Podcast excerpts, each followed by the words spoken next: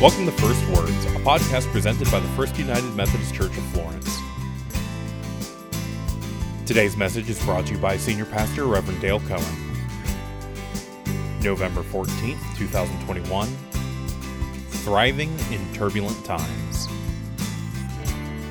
I want to welcome you to the First Words podcast. This is Dale Cohen, Senior Pastor at First United Methodist Church in Florence. And today we're talking about thriving in turbulent times. I want to read to you from Mark's Gospel, the 13th chapter. I'm going to be reading verses 1 through 8. As Jesus came out of the temple, one of his disciples said to him, "Look, teacher, what large stones and what large buildings." Then Jesus asked him, "Do you see these great buildings? Not one stone will be left here upon another. All will be thrown down." When he was sitting on the Mount of Olives opposite the temple, Peter, James, John, and Andrew asked him privately, "Tell us, when will this be, and what will be the sign that all these things are about to be accomplished?" Then Jesus began to say to them, "Beware that no one leads you astray. Many will come in my name and say, 'I am he,' and they will lead many astray. When you hear of wars and rumors of wars, do not be alarmed. This must take place, but the end is still to come. For nation will rise against nation, and kingdom against kingdom. There will be earthquakes in various places. There will be famines. This is but the beginning of the birth pangs." This is the word of God for the people of God. Thanks be to God. Jumping out of a hovering helicopter is the easy part. Once you rappel down a rope to the ground, you and the other 5 soldiers with you are many miles from civilization, each equipped with only a knife, a compass, a sleeping bag, and a canteen. There's no tent, despite snow in the forecast, and no food. Your last meal was a day ago, and you have no idea how long you'll be out there. It's pitch dark, and you've got no flashlight or night vision goggles. To top it off, hostile enemies are roaming the countryside looking for you. Your mission has just one goal: don't get caught. This mission is not part of a reality show with $1 million prize at the end. This scenario is part of the SEER School Level C, where SEER stands for Survival, Evasion, Resistance, and Escape. It's the final stage of training for candidates attempting to earn the Green Beret of the elite U.S. Army Special Forces.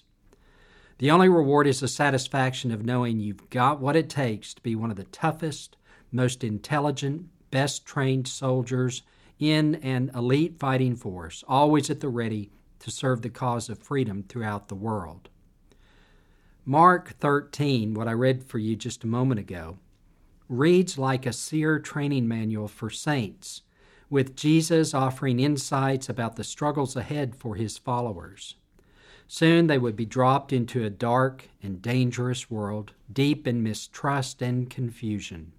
They'd experience ridicule, persecution, conflict, and betrayal. They'd be arrested and tossed into prison. Jesus was preparing them for the tough times that lay ahead. Some people see Mark 13 as prophecies about the end of the world, but the threat was more immediate. This passage refers to the dangers of the Jewish-Roman war fought from 67 to 70 CE. The Romans, who occupied Israel, ruled with an iron fist, arresting and executing people at will. For fear of getting caught, the disciples lived as fugitives as they took the gospel into the world. The world was indeed a dangerous place for anyone who followed Christ. So Jesus had a disturbing lesson for his disciples. They were outside the temple. They'd been sitting around, observing religious life in their day. One of the disciples, unnamed, commented on the architecture of the temple. He said, "Look, teacher, what large stones and what large buildings." The ancient historian Josephus reported that the stones of the temple were 37 feet long, 12 feet high, and 18 feet deep. Some weighed even as much as 300 tons. Then Jesus says something remarkable. Do you see these great buildings? Not one stone will be left here upon another. All will be thrown down. The disciples were speechless. Jesus predicted the destruction of something the Jewish people longed to build for so long. King David dreamed of building the temple, but his son Solomon got the honor after his death. Many people died during its construction. The temple was more than just a building. It was where God lived, and it represented everything about life as a Jew. People thought it was indestructible. So, in stunned silence, the disciples walked about 30 to 45 minutes to get to the Mount of Olives. And from there, they could see the city of Jerusalem with the temple perched high on a hill, and they wondered about Jesus' prediction. Mark's Gospel reads, "When Jesus was sitting on the Mount of Olives opposite the temple, Peter, James, John, and Andrew asked him privately, 'Tell us, when will this be? And what will be the sign that all these things are about to be accomplished?'" The disciples' world was turned upside down by this news that Jesus delivered because their entire lives centered on the presence of the temple, and if it were going to be destroyed, if Jesus were right, the centerpiece of Jewish life would soon be erased. Jesus was predicting the future of religion.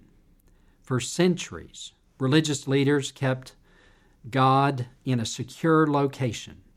First, God was in the Ark of the Covenant carried throughout the wilderness. But then, when the temple was finally built in Jerusalem, people assumed it was God's container, so they could find him at the temple whenever they needed him. Rabbi Irving Greenberg described it this way.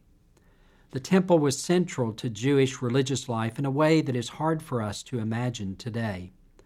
Many Jews believed that sin itself could be overcome only by bringing a sin offering in the temple. Without such forgiveness, the sinner was condemned to alienation from God, which is equivalent to estrangement from valid existence. But with the destruction of the temple, the channel of sacrifice was now cut off. Jesus came to show us that the containers that we keep trying to put God in are artificial. Jesus' ministry unleashed the power of God's grace from the constraints of the temple and moved God's love out into the world where it's available to everyone, not just to the insiders at the temple. Only when the enormous walls of the temple come crashing down can the world experience God in his fullness. Of course, this is all symbolic, but our symbols have powerful meanings that bind us as much as barriers or chains. In talking about the destruction of the temple, Jesus, we could say, was talking about deconstructing a way of life the pious and righteous religious elite had built for themselves. It was a hierarchy that gave them all the advantages, even at the expense of the poor and the powerless. Jesus knew that those walls of selfishness, those structures of abusive power, and those hierarchies of favoritism were going to be the very weapons that would bring down the walls of the temple.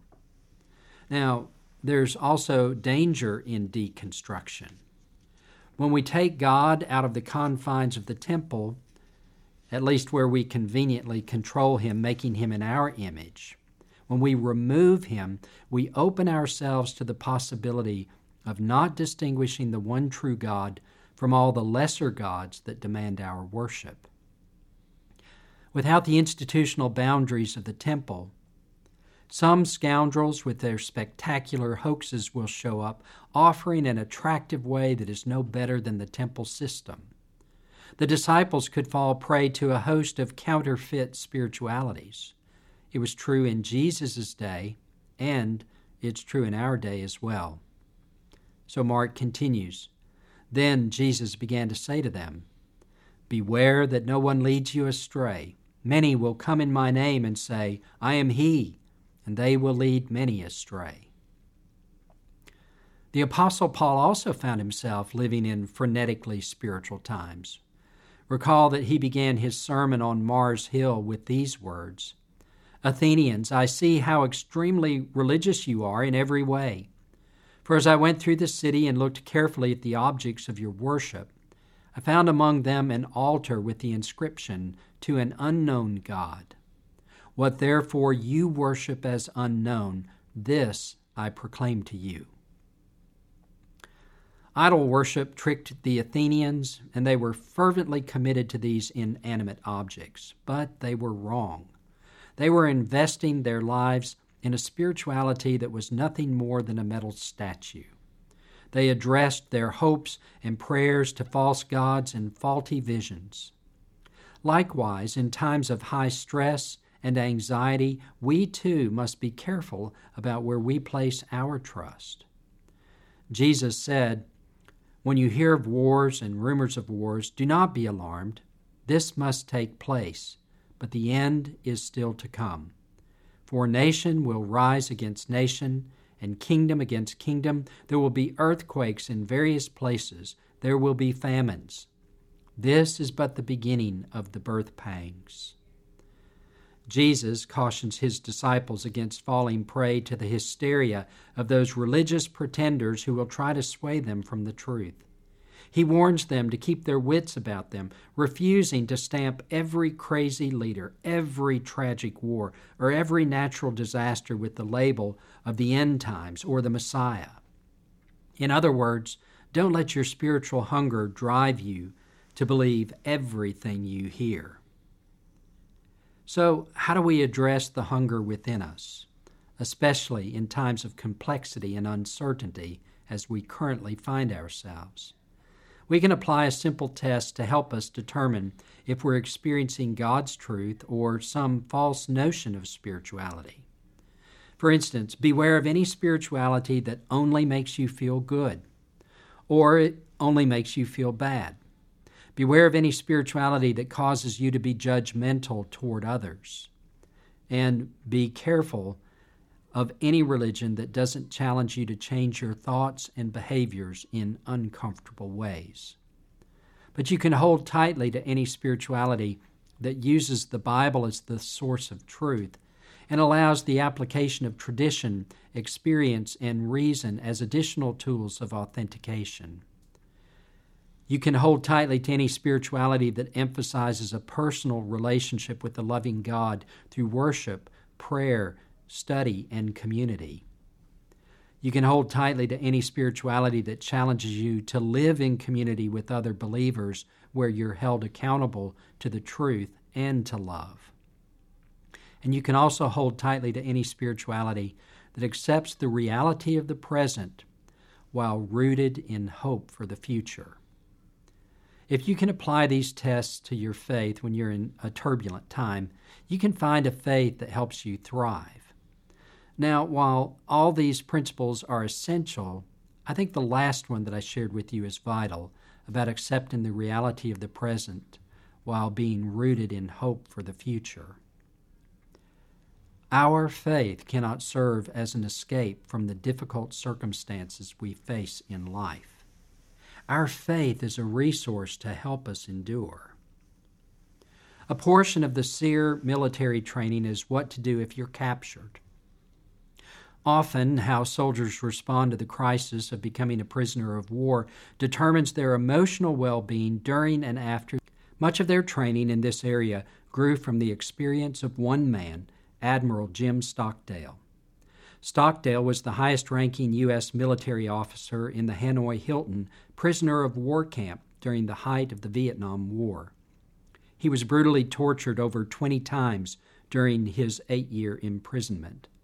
Stockdale endured the war without any prisoner's rights, with no set release date, and no certainty as to whether he would even survive to see his family again. When he was asked how he survived, he said, "I never lost faith in the end of the story." When he asked who the prisoners were who didn't make it out, this was his response. The optimists.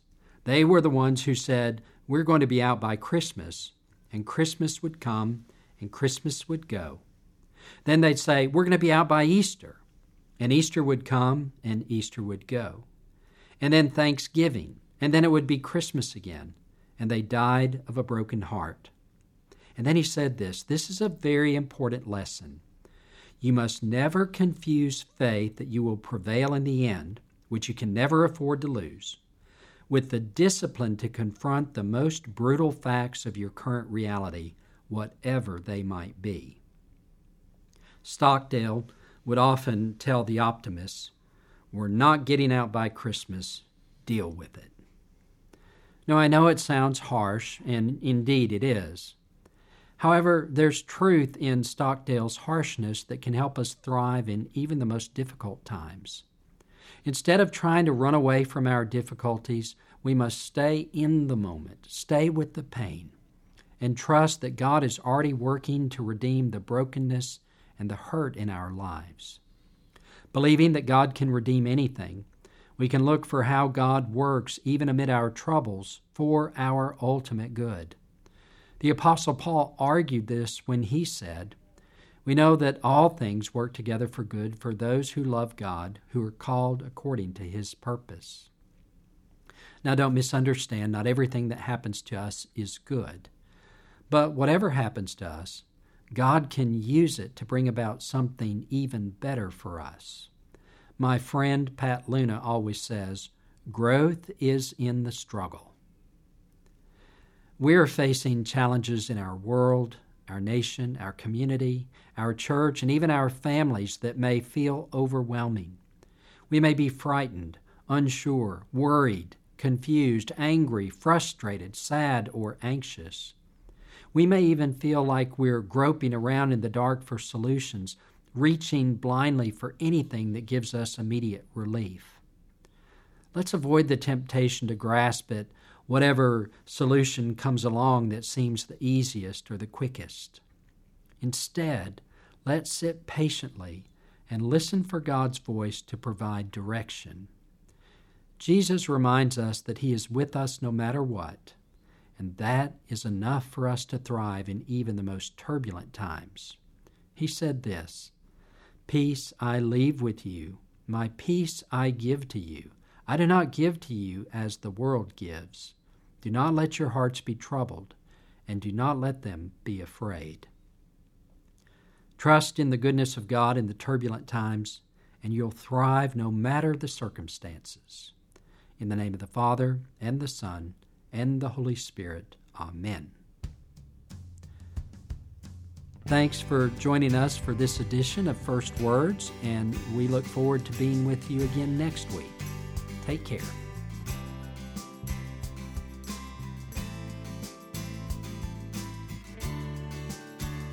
Thank you for listening to First Words. For information about our services or how to get involved in the community, visit us at FUMCFlorence.org and on Facebook.com/FlorenceFUMC.